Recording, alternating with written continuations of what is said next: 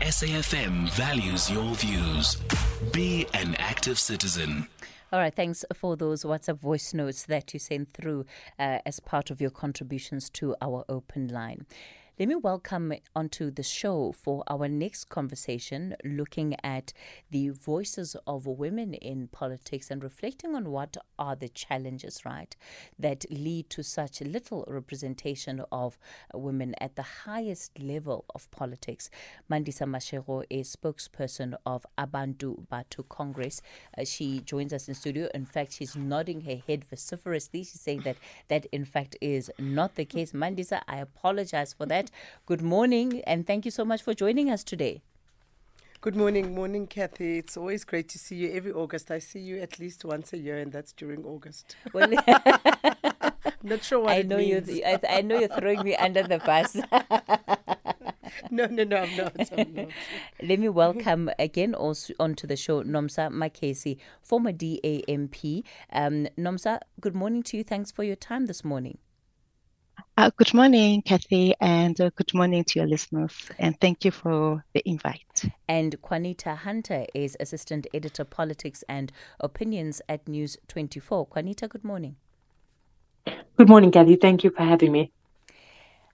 Firstly, I want to begin with getting the perspective of Mandisa and Nomsa because you're both have the experience of having been or, or still being actively involved um, in politics in this country. And one of the things I was pointing to earlier is the fact that you look at, you know, the BRICS summit that was held this past week. All of the pictures that you have, that you have, it's men, men, men, men everywhere. Um, and the image that it conjured up for me was when I was looking at the multi party gathering and when they were signing that agreement um, in, in, in the east of Johannesburg a few weeks ago. it was just men, men, men. The female that was, you know, the, the female that played a prominent role there was in fact directing the occasion. You know, she was moderating and making sure that she, she was making announcements and facilitating the process of questions. But there wasn't a woman who was in a leadership position that was represented there. Why do we still have such little representation of, of women in, in politics? I don't know if I may. Yes, go yes, first go ahead. My, my, biggest problem is the representation question. Mm-hmm. Okay, so I'm not the spokesperson of Abantu Batho. I was helping the party okay. initially to establish, so I'm not part of their operational or any other. I was assisting them strategically with policy development and uh, various other, um, I would say, professional components or aspects of establishing a political party. So I'm not uh, operational in the party, and I don't think my membership is active at the moment. Um, but of course, I'm not a um, I'm not uh, anti-politics per se, but I'm back in my own business and. I think I'm um, resettling in the in the corporate environment, which is I think my natural environment.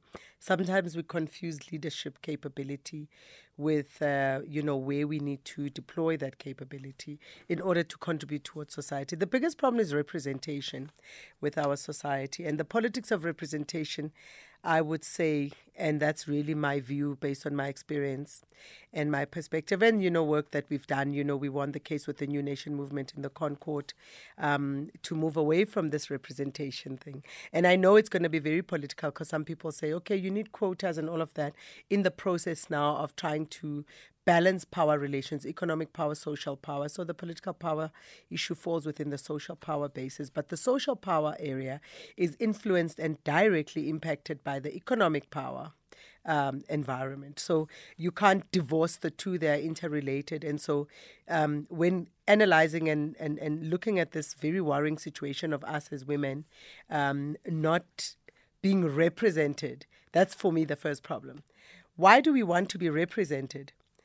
Uh, and that could be an unfair question, but it's a reality, and I think it's a fact, and I think it's part of the moving on and developing ourselves and independence seeking posturing that we need to now start harnessing a lot more actively as women and embracing the reality and the truth of power relations in the world, which is what I'm, I'm, saying.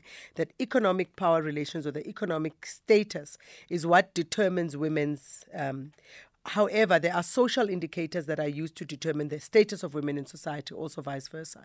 Say, for instance, in an unequal society, you tend to find more crimes against women. In a society that's going through a transition like South Africa, you'll definitely find more crime. Definitely in societies where women are being deliberately um, empowered through the representation ideology, through the law and all of that, BEE, affirmative action, this and that.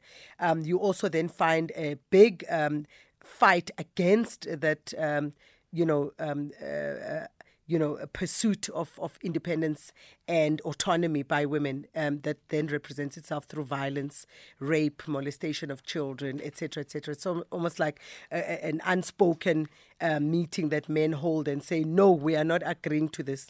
In my house, you will dress like this. You will go on your knees. You'll do this and you'll do that. In my company, a woman can only do X, Y, Z.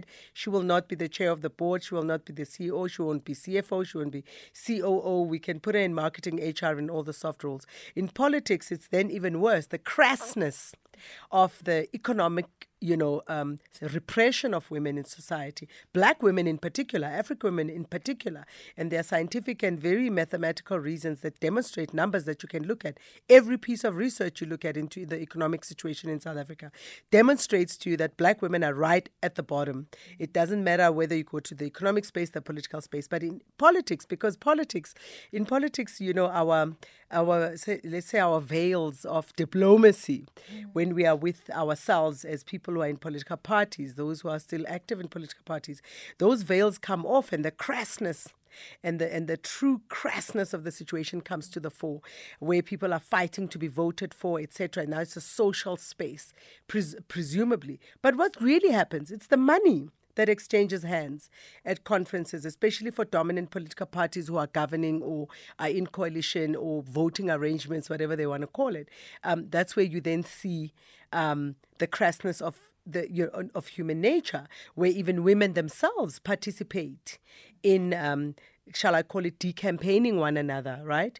Why? Not because they really hate each other, because women understand now in their minds and in their consciousness, even when they are sleeping, that men have power and, and, and, and power belongs to men. They, they fully understand that the last few hundred years of colonial dispossession and colonial corruption of our own way of life in, in Africa, economically and socially, has demonstrated many, many times to women that you dare not try to get your own power you dare not try and challenge and contest men for power, especially in the economic space. And therefore, because we're not in charge in the economic space, we are not in charge of the social spaces.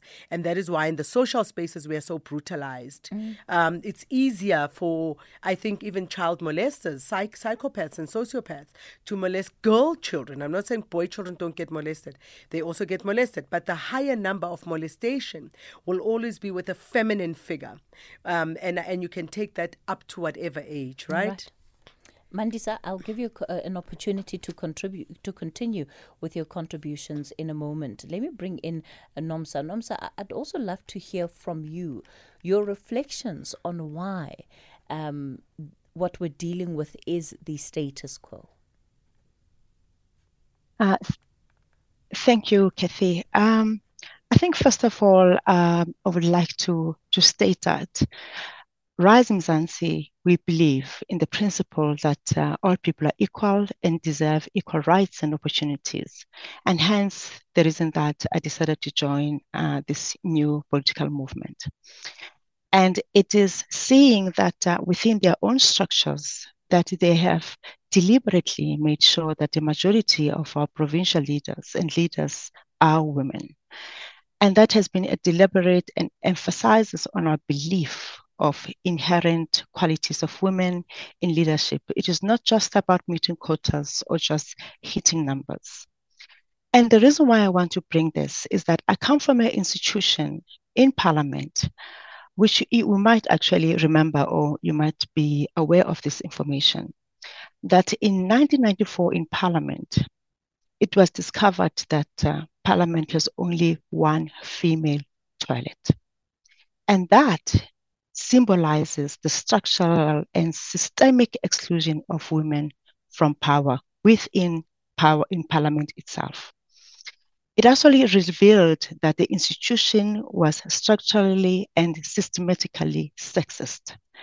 And we're not only seeing this um, globally, because it is a global issue.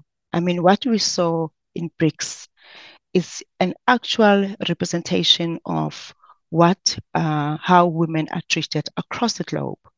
So there is no real understanding that women have to sit on the table and contribute.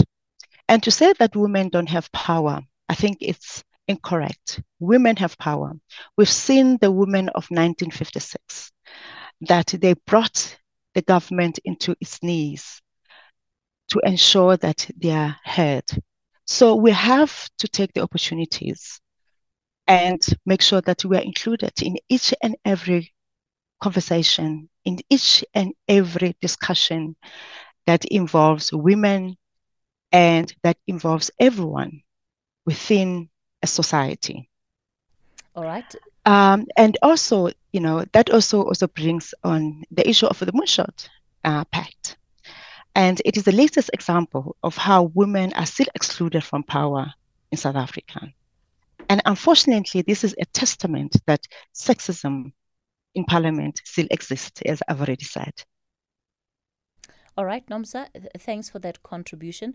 Qaanitah, you as a, an editor who works w- mm. specifically on the politics beat, I think the observations that you have around what goes on behind the scenes, especially in as far mm. as it relates to women in leadership positions in political organizations, because that's where it needs to begin, right? As long as the, the, that representation within the political units is, is, is absent, there's no way it's going to translate um, beyond that. So, so, what are your observations on this conversation? Kathy, the facade is over. The facade that existed around, you know, inclusion of women and, you know, we'll we'll we'll, we'll make sure that a woman's voice is represented in political space. Um, it seems like even the attempt to fake it is is completely uh, uh, over, and that the crassness, um, as Mandisa mentioned, of uh, um, the you know the patriarchy that persists is so blatant that there isn't an attempt to even try to pretend anymore. So so so we we we live in a world where um there is a, a, you know a, a massive summit that basically uh, alters geopolitics in so many ways yet uh, uh, there is you know o- almost no uh, formidable female speaker, let alone leader that's standing on that stage. Um, uh, and and you know you're pointed to the one uh, you know kind of the, the narrative of the rose among the thorns in the form of you know Minister of International Relations and Cooperation, Naledi Pandor. But the fact that we've become so comfortable with these exceptions, the fact that at the Moonshot Pact we appointed to the DA Siviwe Gwarube as the you know the rose among the thorns again. Uh, um, uh, women who have to, uh, you know, sort of break down barriers with their bare hands to just get a uh, um, little space in the back of a room, proverbially speaking, is absolutely outrageous. The thing, what what worries me is that we have now become uh, almost attuned to it, so that again, like I said, uh, there's no longer an effort to even keep up a facade of inclusion of women in decision making and in the top echelons of um, of power. If we going into an election, South Africa is going into an election. Last time around, 48 political parties contested. This year, there would be independent candidates, so more people contesting. Look at the amount of parties that have will be represented by women. Not even a dozen of more than 50 um, and so there's something fundamentally flawed around our political discourse. I think that we can attribute it to two things. Firstly, the superficial inclusion of women, so that when you have situations where, for example, in the majority party, um, you, you, know, there were conversations around gender parity, um, that women were put in positions, in, in important positions, or included in lists to the you know top echelons of the of the party and also in parliament on the back of their proximity or as sponsors of, of, of, of male leaders right? So that that's where the, the first part of it the superficial inclusion of women. And the second part of it is that that r- resignation by some women uh, in the political sphere that this is a man's world um, and we just have to play by the rules. And so when you have a seminal uh, uh, um, a summit like we did last week in South Africa, uh, we we had to almost, uh, you know, dig out uh, the female uh, politicians and or, or, or, or, the female voices um, in terms of of um, uh, you know uh, um, uh, the, the, the representation there. But Kathy, just as a last point, it's not as if women in government and in politics are not doing the heavy lifting. If you look at like that summit, for example, the head of uh, the, the, the the person who was responsible for for coordinating the police response was a woman, the deputy uh, commissioner for policing. Um, the person who's responsible for uh, protocol, which is an important element of BRICS, um, Ambassador Ambassador Losi, a woman, um, Naledi Pandor, as I mentioned, but the reality of it is that they constantly, um, you know, are put to the back and their male politicians are, are, are, are, promoted, their male counterparts are pushed forward. And that, I think, is. Um, is is fundamentally what what continues mm. uh, uh, this this this depiction of of of you know it's a it's a it's a it's a all males club. All right, so quite a lot then that um, our speakers and contributors uh, to this conversation have set and laid as a foundation. It's ten thirty. We're going to continue the conversation after the latest news headlines. I'll also take your calls and contributions to uh, some of the issues that they have raised. SAFM is celebrating its 87th birthday, and what better way to celebrate than with you, our loyal listener? We will be giving away 8,700 Rand to 10 lucky listeners during the month of August. To stand a chance of winning, stay tuned to SAFM and SMS the keyword SAFM87, followed by your name to 41391, and listen to the station throughout the day, where you can be selected a winner. SMSs are charged at 1 Rand 50 per SMS. Free SMSs and SMS bundles do not apply. Terms and conditions apply. Conversations that you connect with and react to. SAFM. We continue the conversation on the talking point. We're looking at the role of women in politics and, in particular, in as far as it relates to the representation of women at a leadership level within political parties and I think just more broadly within political frameworks. Uh, our guests this morning, Mandisa Mashego, uh, Nomsa Marchesi, and Qaanitah Hunter. So, one of the things I want us to do is perhaps put a little bit more meat to how all of you have outlined the, the structural challenges really um, that you believe lead to the exclusion of women, right? Let's talk about the experiences. So, one assumes that when you see women that are part of organizations, that all those women have equal opportunity to rise up and occupy um, leadership levels within the organization. But the sense I'm getting is that that's not the case. Qaanitah describes it as a facade and says that the attempt to even fake the representation of women, that that facade has come, you know, has come down, that that, that, that stage is over. So what is the experience of women in political parties that leads to that?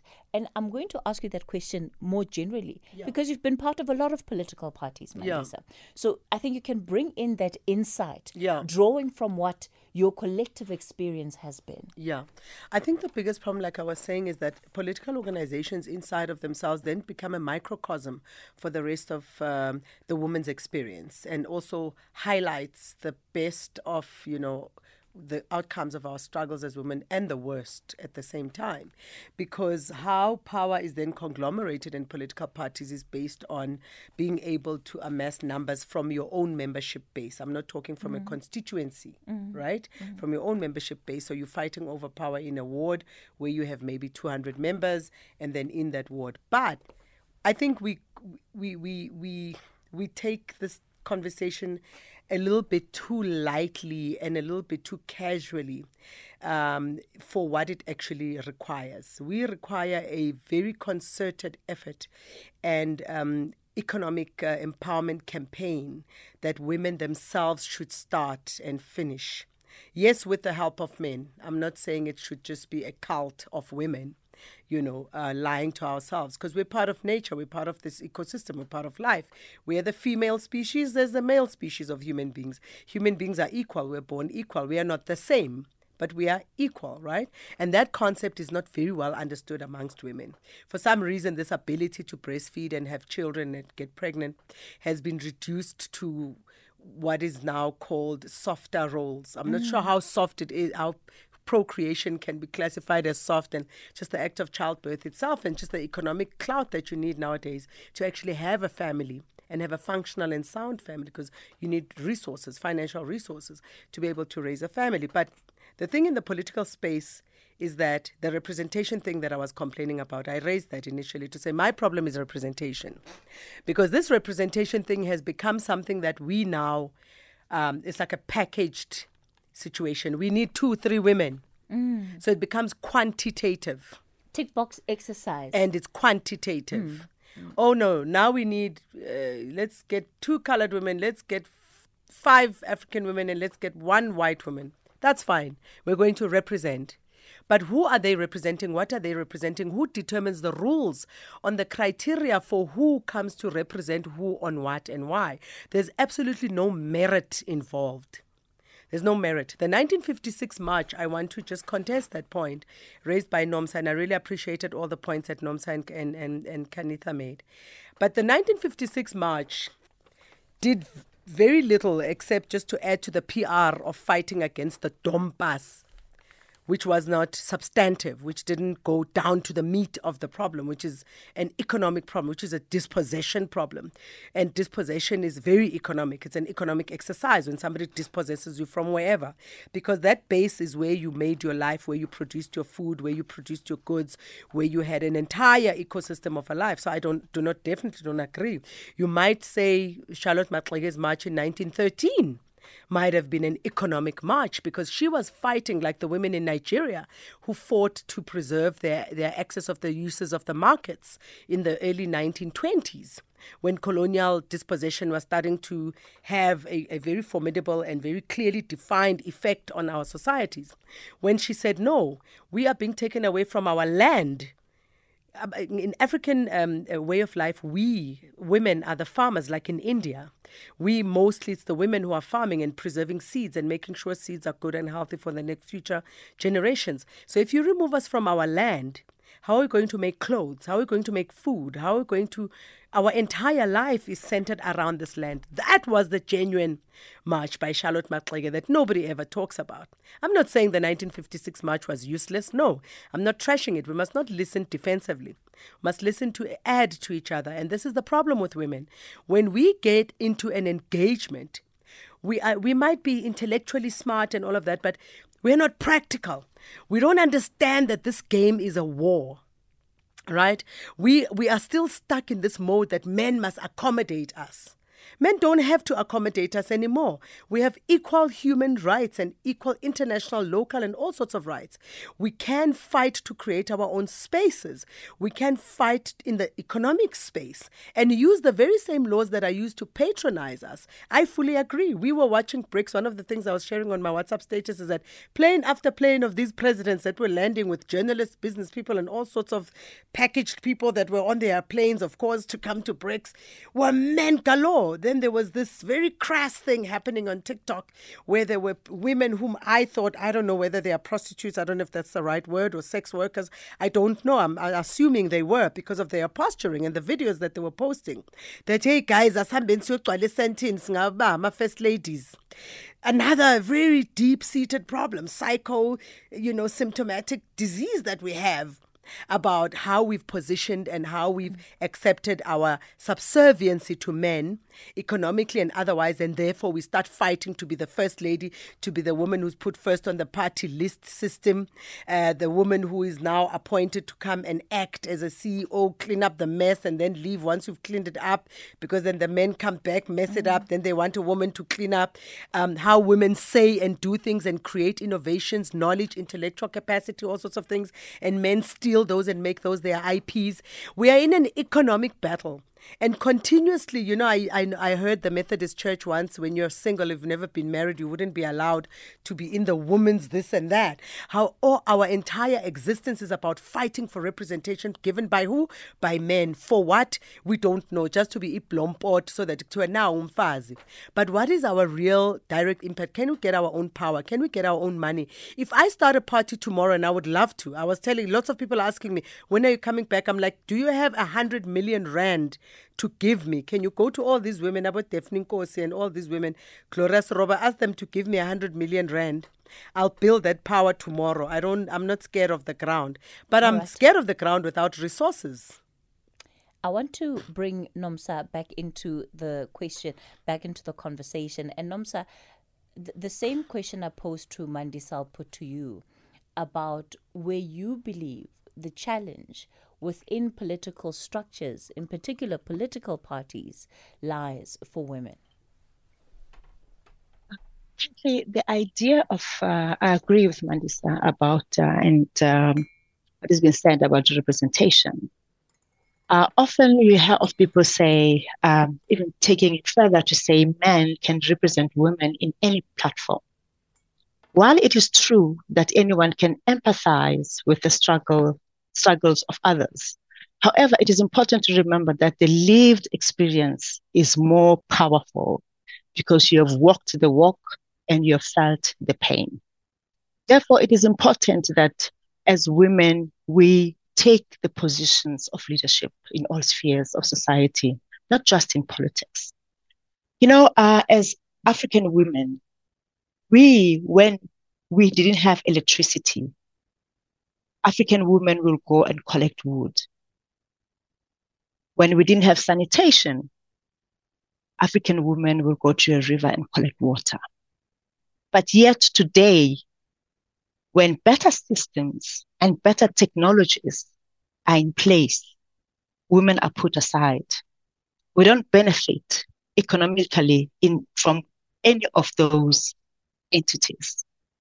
And it is been like that and it's been systematic all the time in every situation.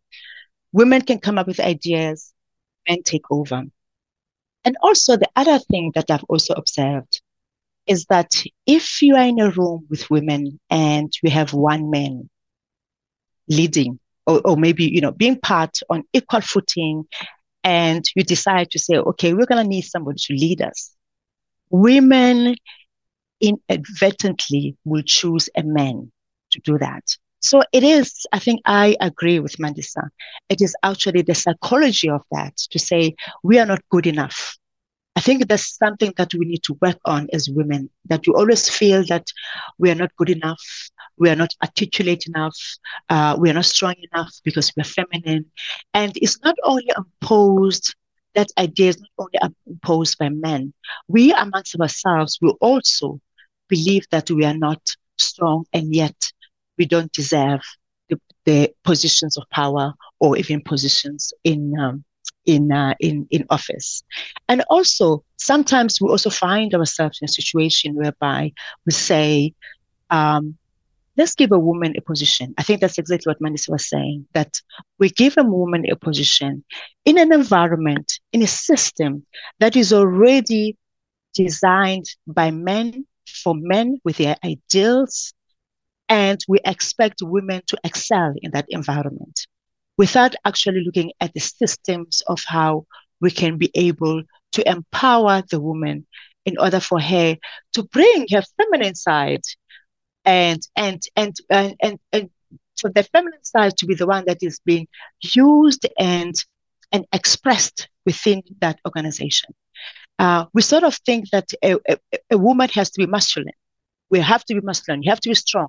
Many women who actually, up to today, would get themselves high on the, the echelon of, of, of leadership are men who look and sound masculine because we always believe that uh, the feminine side is just not strong enough, is unable, it will never be able to achieve. You're too emotional, therefore, you cannot be able to lead. Can I, Qaanitah? Um, I want I want you to come in here uh, because one of the questions that you know sort of is is is is ringing my mind right now is that as as Nomsa and and Mandisa are sort of outlining in, in their own ways how how they read the challenge in political um, organizations, then you still have a situation where women, by and large, will endorse um, s- some of these decisions that lead to their underrepresentation or even just lead to them being put in certain positions for the sake of it. Um, and I, I don't know whether maybe as a political reporter you're aware of of that being challenged behind the scenes um, and and the role that that plays in in in upholding the ecosystem as it is Kathy, just one point before I respond sure, to sure, you is sure. that it's not it's not a situation where women are not doing the heavy lifting in the political economic space in South Africa and in the world like I, I alluded to in my earlier answer, is that if you look at BRICS, the, the, the, the people actually doing the heavy lifting were women in leadership in um, different elements, whether it was in the police, whether it was in foreign affairs, whether it was um, in protocol. Yet, it was the men who parachuted themselves forward to the where we believe it was Bheki Cele and Bheki alone that made sure everything was fine with regards to the safety around the, the summit. I'm just using that as a one example, right? So the idea, and I mean, I can take it, you know, to different elements. For example, issues around regulating coalitions. The DA's Siviwe Gwarube has been at the forefront of literally pushing through legislation. Yet it was the Deputy President Paul Mashatile that sweeps in, holds a national dialogue, and gets the claps for it. So, so the point is, is that we don't have a shortage of women doing the work. Women are doing the work. Women are carrying men on our backs. It is a, re- a resignation, a despondent resignation that we got to do it whether or not we get uh, our accolades for it or not, whether we get um, claps for it or not. And we've not been getting the applause. And now there's not even an effort to to to to kind of you know even even that that that little effort of highlighting one or two women that has that has left the space. And so the idea that women are uh, you know are not in these important high decision making it's it's wrong. We are there. We're just not given the credit for it. We're just at the end of the day doing all the field work, all the heavy lifting, all of the building for men who come and put their slap, you know, their their their name on on on on the building once it's already done. And so the idea is not to say how can we get women into the space. I think South Africa has done well if you just compare us to our our uh, you know other countries in the African continent in that we have women um, in these spaces.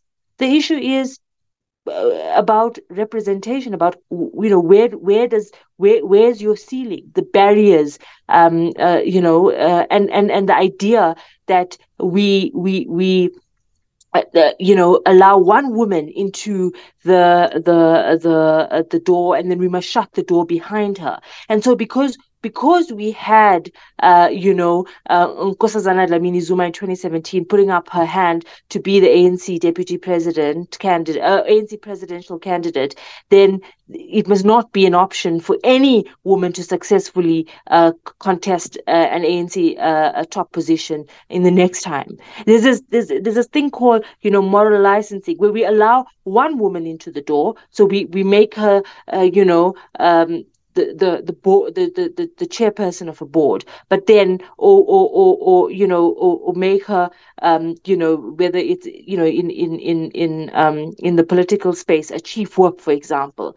But the leader will be a man and everything around the branding and the, the, the, the credit for what a political party does is attributed to the man and not the woman who make it happen. Right. So so I just want to slant, you know slant the discussion a little bit to say is that it we, we're not living in a world that uh, where where um, you know women are not in these spaces like mandisa said women are, are in economic spaces it's just we we've been we've been there it's just we you know don't have the agency to to to to to to to own number one and number two to get into the door we have to you know we have to kick and scream and and and and and, and punch and fist our way our way in and so this idea that um, uh, you know, where, for example, I was listening to the political, uh, the the heads of state uh, and government talking uh, at the opening of the summit, where, where Narendra Modi, uh, the Prime Minister of India, made some reference to you know the need of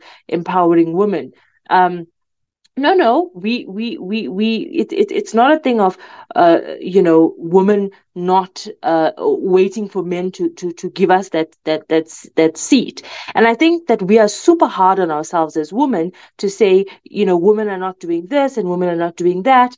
Um uh, uh but the reality of it is we are working in a completely unfair uh a patriarchal system where despite us fighting our way in and doing all the heavy lifting men still take the credit for everything, and men are still, uh, uh, uh, uh you know, um, parachuted to to to the top. Right. And so I think I think what let us be kinder to women in the sense that we are not doing the, we are not the victims of ourselves. We are victims of of of of of um, society because regardless of what has uh, the the patriarchy that persists, women have done everything in our power to make sure we are in these spaces, regardless of the challenges that that face us every day. All right, Qaanitah, thanks for that. I want to go to KZN. Lorraine, good morning to you. Good morning, Kathy, to you and your guests. And to the lady who wants to form her own political party, kudos to you, sister. Go for it. There's someone out there who's listening. Not me. I'm a pauper. uh, as long as you're not going to fade into obliv- oblivion like Patricia de Lille. But all the same. Talking about women, Kathy, I think um, many times women are hamstrung by being not able to voice an honest opinion we witnessed that with the Joe uh. There were splitting vessels, blood vessels in Parliament, and it was actually not amusing. It was actually disgusting for some women who knew the facts as they are, but chose to stand by the ANC party line, and unfortunately, that's what it was. But uh, I have to say, if there's anybody who stood out for me in this year, was uh, Dr. Nkosazana Dlamini, who stood up for what she believed was the right thing. And I'm sure she must have known that the odds would have been stacked against her. But that's a true expression of loyalty to the truth, not to a woman and not to the, a political party. So that's my cue for this morning, and that's my contribution. Um, and I view her with different eyes as compared to before. And um, yes, L- like Lorraine, say, in relation to, to which situation in particular? When there was a vote, um, you know, that the ANC had uh, publicized on TV, and she was the only member who stood out and voted oh, against. Okay, yes, okay, that's right. right okay, and I truly admired her for that. Whether I, I agreed with what she was representing, I did agree all the same. If you want to vote no, you vote no not what the party dictates to you. Okay. That's the way we're going to build a stronger government for all. Thank you. Bye. All right, Lorraine. Lorraine out in KZN. Ben, you're in Durban. Good morning, Ben. Good morning, Kathy. Is uh, I just want to make a comment and uh, and a question to Mandisa. You know, empowering women, and to me, I understand it different. You can't empower someone when the woman we can, but empowering a girl child is totally different. I'm going to give an, and Mandisa said, she said it in Zulu, but I pick up what she said. She said that uh, uh, these women, whether they were prostitutes or what, they were going to target men. I had a friend who made the, she's a businesswoman.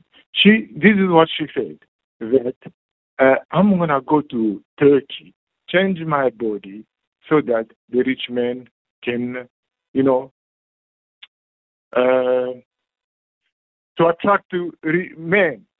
But if you understand that, really, we're trying to teach women, girls, that you must empower yourself so you can do things for yourself.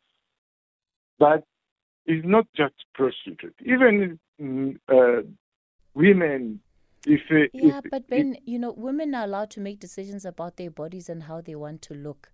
So let's just try and avoid the temptation of going, you know, in, into that space. But is it the same thing that uh, why should you empower someone, put her on a position where she, she just wants to be appreciated by men? Is that the purpose of empowering women? Surely that can't be a statement that applies generally across the board for, for every woman, Ben. You know? Um, yeah. I don't. And yeah. Mandisa? Thank you so much. No, I really appreciated all the points that were raised. But here's the point, and I think this is the problem with women. We always misinterpret each other. Corruption, we, capitalism is essentially corrupt because what capitalism says, it says, I must amass as much of the profit as possible to my own private ownership. And it's up to me what I want to do with my excess. And that's the problem with, with, with capitalism, not its productivity, not its competitiveness, not its quali- focus on quality and all of that. And so it comes with violence and it comes with a lot of economic repression of those who don't have the means to you know produce goods and services and, and, and sell them at a massive profit. And so because of the capitalist system over and above the political system of the colonial domination and dispossession that we've had women have been systemically put in a very weak position both physically psychologically etc and then what makes it worse is a cultural or what i call cultural chauvinism that then came with our own in, uh, cultures as africans where the colonial and european cultures that were then imposed on us through the economic uh, disposition then took over even our cultures and rendered them sexist and misogynistic when they were never really sexist and misogynistic but what women need to realize is that without money without us being able to control our own economic spaces without us having our own dominance you know, as you have now. I mean, for instance, very few people know how many f- of the 2,000, almost 700 billionaires in the world, how many are females. No one really cares because everybody's like, oh, they inherited those billions anyway. The reality is that we need to work within a corrupted system all right. And get power for ourselves. We've tried everything. We've tried representation. We've tried being, being, being identified and handpicked by men. It's not working. All right. I'm going to pause you there, Mandisa, because uh, calling us in is Siviwe Gwarube. And of course, she is the DA Chief Whip in Parliament. She also wants to add her voice to this conversation. Siviwe, good morning. Good morning, Kathy, and good morning to your wonderful panelists. Are mm. you well? I'm well, thank you. Go for it, Siviwe very gripped by the conversation, um, and uh, I caught a glimpse of it uh, halfway. But I thought just to add, and I think it's an important conversation as we are wrapping up Women's Month, um, and I think we also have to be quite honest about some of the barriers of entry, particularly in the political system um, where I'm in at. So it is one of the, the key things. I think uh, there's a number of things I've been thinking about, Kathy, about why it is that we don't have enough women in these spaces or the women we, we would like to see rising to prominence in political parties. I think one, obviously, the issues around uh, party lists um, and the fact that you know people are not uh, elected directly onto seats as we've we've seen in other parts of the world, um, there also the other issue is around the having to once you are in the political party, let's say you do make it all the way through the party list and you're included and you are now you've got a seat and you've secured a seat. One of the big things that I also find that is, is, is very deeply problematic, I think that a lot of women end up not lasting in political parties, not because they're not strong enough or they don't want to, um, or they don't have the kind of, you know, uh, the spine of steel like their male counterparts, but often the spaces are too toxic and we haven't done the work of changing uh, political culture in South Africa. They're toxic whether Um, it is toxic with inter-party or intra-party, but also the space was never designed for women. I mean, I have recently had to fight with the institution of parliament, talking, asking them about, um, you know, something as simple as maternity leave for one of our colleagues. And it just reinforced to me once again that the space was not, it did not have women in mind when it was, it, it was designed. So, and I think two things that I think are going to be very important. I think one, we must never stop talking about gender parity, even in liberal organizations like ours, uh, the Democratic Alliance that does not believe in quotas. We need to say, well, you've got to have uh, gender parity at all costs. And how then do we ensure that we've got a steady stream of capable, strong women who are in a position to be able to be trained and ready to take up leadership positions. And the second thing, Kathy, and the last thing on my side is as women, and as, as we have seen before, we must consistently and without ceasing not stop putting our hand up for the main political party positions, not for women's desks, not for women's uh, charters or women's network, the main political positions. We've got to take those up because that's where we start changing the conversation in our political parties and in the political system as a All whole. right. Siviwe, I'm going to ask you to pause it there. Don't go if, if you're able to, because we'll just have to continue this conversation for a short while after the latest 11 o'clock news. The Talking Point with Kathy Motlatlana. Weekdays, 9 a.m. till midday. Nine after 11 o'clock, welcome to the third and final hour of the show. Of course, we're going to be concluding with our conversation from uh, the previous hour, focusing on um, women in politics and, and, in particular, this question around representation and what are the challenges that women face when it comes to representation. Mandisa Mashego, Nomsa Marchesi, and Qaanitah Hunter are our guests for this conversation. Also dialing in um, towards the end, Siviwe Gwarube, who is um, the DA chief whip in Parliament. Siviwe, before I let you go, right, I just wanted to get your perspective. Um, especially sort of being a, a, young black woman that has also had the opportunity of being able to rise to what would be considered the top and key leadership uh, positions in, in your organization. What would you say one of the biggest challenges you, you faced has been, uh, particularly in being able to get there? Thanks, Kathy. I think, uh, I mean, as, as I said, there are many barriers of entry for, for many women in, in the political system, and um, and and you know, being able to get there also, you know, speaks to your talent and your te- tenacity. But at the same time, I I don't think that we should ever think that our work is done when we are one of few. Um, and so I think for me, what has been the most jarring, I suppose, has been, I think, the the lack of camaraderie that I thought I would have um, in Parliament across party political lines. I've always believed, and I think perhaps naively, that there are perhaps issues that we um, as women across different political lines can agree on, issues that you know that transcend uh, party politics, and uh, and I knew that there were you know uh, formations like the multi-party caucus all of these things that I thought were going to be vibrant space so we could be really, you know, uh, championing the cause of women, I think, in the institution. And that, for me, was a bit of a, a letdown and a little bit of a disappointment because I thought, you know, we would be stronger if we were to be able to tap on each other across party political lines because there are things, like as I mentioned, issues around childcare, issues around making sure there's sexual harassment policies in parliament. These are things that have nothing to do with what kind of t-shirt or color t-shirt you wear. So I was, it, that was a little bit jarring for me. Um, and, and, and this, but then the last thing I think also, Kathy, that I, I wanted to say that most people would say, you know, th- this conversation is about women want to be part of the conversation and they want, you know, a seat at the table, you know, to look good so that it looks represent representative. The room looks representative. But I can tell you that the impact of having women in leadership positions, in rooms, in organizations, changes the culture in many ways. Not because they get there to, you know, be the mother of the company or be the mother of the political party, but because of the diversity of insight, they automatically become a very different way of talking to people, of negotiating.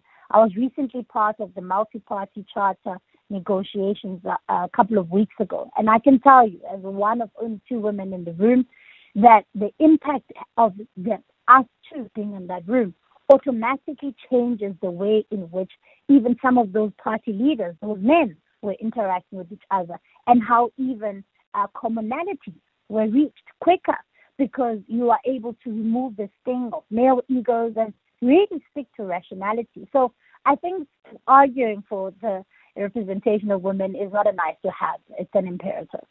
Siviwe, thank you so much for your contribution uh, to this conversation and, and for calling in on this issue. Really appreciate your insights here. Nomsa, let me come to you and also give you a chance perhaps to add your concluding remarks. Uh, it's actually very interesting that um, Siviwe has mentioned toxicity. And it is the toxicity that has driven people like myself and many Black women within the Democratic Alliance and even pushed them further out of politics. And she also further f- talks about, you know, the Women's League uh, when the DA has dawn and day for youth. As a Rise Mzansi, we reject this approach because we've seen that it doesn't work. And I'm glad that she agrees with that to say that women have to be uh, in the center of discussion in every decision making platform. Even parliament has a women's parliament. That is a mere formality, which is not funded, has no power, and it is not even taken seriously within parliament. So we believe that those kind of systems, they don't work because they separate women and they marginalize women. So we need to ensure that not only we, you know, we have one uh, woman that is leading, as as you're seeing in the Democratic Alliance, we have seen many, many. There are many talented women that have left the Democratic Alliance. So it is superficial. It becomes superficial. It literally is as if you know, the life um, uh, process or even your contribution is is as as short as it can be for the period of time that you are there and to be utilized for that particular use and then you are discarded. That is a picture that we are seeing across political parties and especially from the one that i come from. And we need to be able to say how do we make sure that women are just not used as tokens, that they come in as strong as they are. I mean, I have high regard of, of Siviwe. Um, I think she's a very capable woman. And there are many who have come and gone who are just as capable. But because at some stage they start to raise their voice and they start to disagree with certain issues and policies, then automatically they are being um, taken out All and right. pushed out within the politics. Thank All right, you. Nomsa. Thanks, thanks for that contribution, Qaanitah. Um, your responses, perhaps, to uh, you know how the conversation has unfolded since we last heard from you, and and your concluding remarks. I am just so excited um, by by this conversation, and and really uh, happy that there's some sort of um, agreement between all of us from the different spaces that uh, we we we operate in a world that has not been designed for us, and that um, number one, and number two is that the days of um, you know this this courtesy uh, quota filling of women uh, has brought us nowhere, and thirdly, um, that you have powerful, strong women already doing the work in these spaces despite all of the challenges that they face. Um, and so, for me, to my fellow panelists, and to you, Kathy, I think that um, we deserve this moment to just um, appreciate that despite everything, we are still making change in the way that we are. We are still um, doing the work, fighting the fight. Um, and, and, and for that, we need to just appreciate uh, our tenacity. Mm. And, and it's such an important point that you're making there, Qaanitah, because you're drawing us back uh, to the fact that the women that we've heard, and often the women that we see represented in some of these uh, spaces, are the exception. They're not the rule. And just to be there means there's so much that needed to be overcome. And really, the, the, the goal should be how do we make sure that more women are able to, to get that access? Mandisa, I'll give you the final shot on this one. Thanks. That's exactly what uh, I think Qaanitah was talking about earlier, and I had also alluded to it. That representation and that uh, uh, that facade of creating representation. I have a very big problem with representation because it's it is representation based on whose determination of what are you representing for who. The problem is that the corruption of the government system put together with the economic, you know, at a whether micro, macro level system that governs our countries, our so called sovereignties, are exactly stemming from a patriarchal domination perspective. And it has been designed like that throughout the colonial era. And our job, and I think we're having the wrong conversation, is how to change that. And representation is not going to change that. You're always going to be a token. You're there to represent women because men feel like, listen, you're not there digging the gold. Of course, we know there are women miners and all of that. I'm talking about the owners of those entities. You're not digging up the minerals, manufacturing the goods, putting them into the market. You're just in between washing our dishes, making life good for us, and making babies for us. And now that we are allowing you to have jobs, we are allowing you to have jobs in the corporate space. And you can be a CEO now. But listen, that's just to manage, you know, the whole of society to say that we're making progress. If we want real change as women for ourselves, we need to go and get that change. We need to create that change. Women are not going to, to survive in any political environment in South Africa. And I think I said this the same thing last year. We were talking about Dr. Makhosi Khoza at the time.